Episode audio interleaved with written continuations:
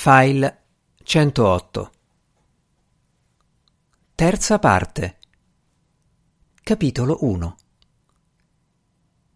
La mattina di giovedì 18 aprile al Prinivelli la mezza sbronza è passata. Il coraggio è tornato nel bicchiere. Non ce n'è proprio neanche un filo, glielo dice lo specchio. Anzi, un filo c'è, ma è il mal di testa. Prima di uscire si aspetta che la Birce gli ricordi le parole della sera prima, ma niente. Però lo sguardo. Intanto c'ha dei disegni da finire prima che la sgangherata torni a dargli la sveglia. Sono viti, ma lui ha un chiodo in testa. Non fa che pensare all'azzardo della sera prima. Così non si accorge subito che a entrare nel suo ufficio non è la sgangherata, ma il Bazzi Vinicio in persona che si siede sul bordo della scrivania e gli dice Ascolta ragazzo, ma apri bene le orecchie. La Birce gli aveva telefonato per metterlo al corrente della promessa dell'Augusto. Lui aveva risposto Sì, vabbè, ma guarda che non sono un cavedano. Si meravigliava invece che lei avesse abboccato. Ha promesso, aveva insistito la Birce.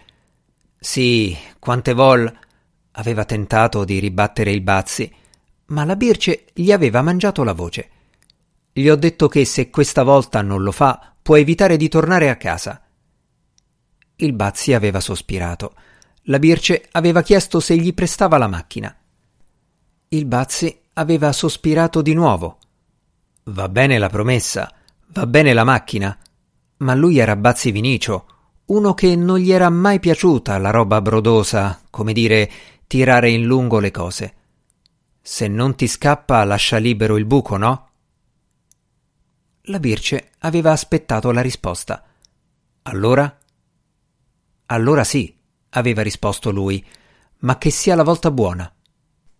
Poi aveva messo giù il telefono ed era partito alla volta dell'ufficio del PI, perito industriale Augusto Prinivelli, ancora chino sulle viti e con il chiodo in testa.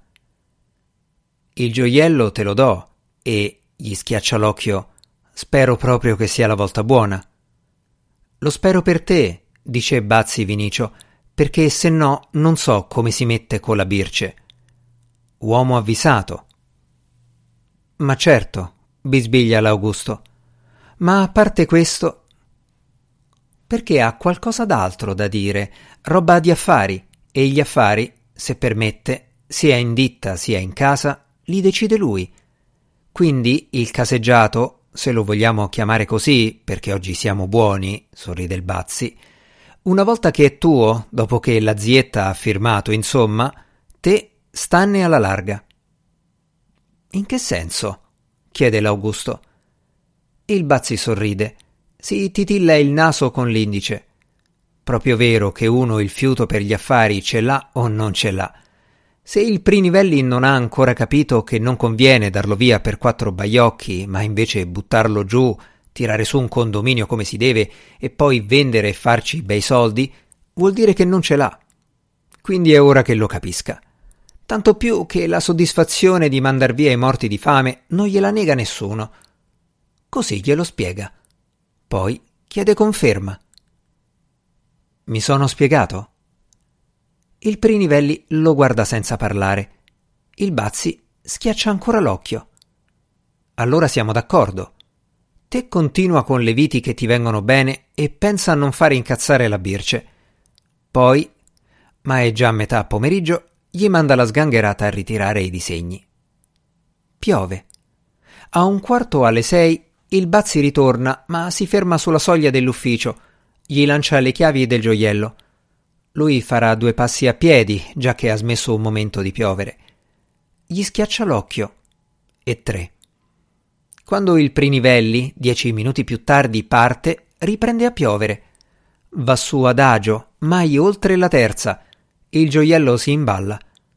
Una curva dopo l'altra sente avvicinarsi il momento fatale ma non è che abbia le idee chiare su come impostare il discorso. Sarà per l'agitazione, ma ogni tanto gli vengono delle fitte allo stomaco.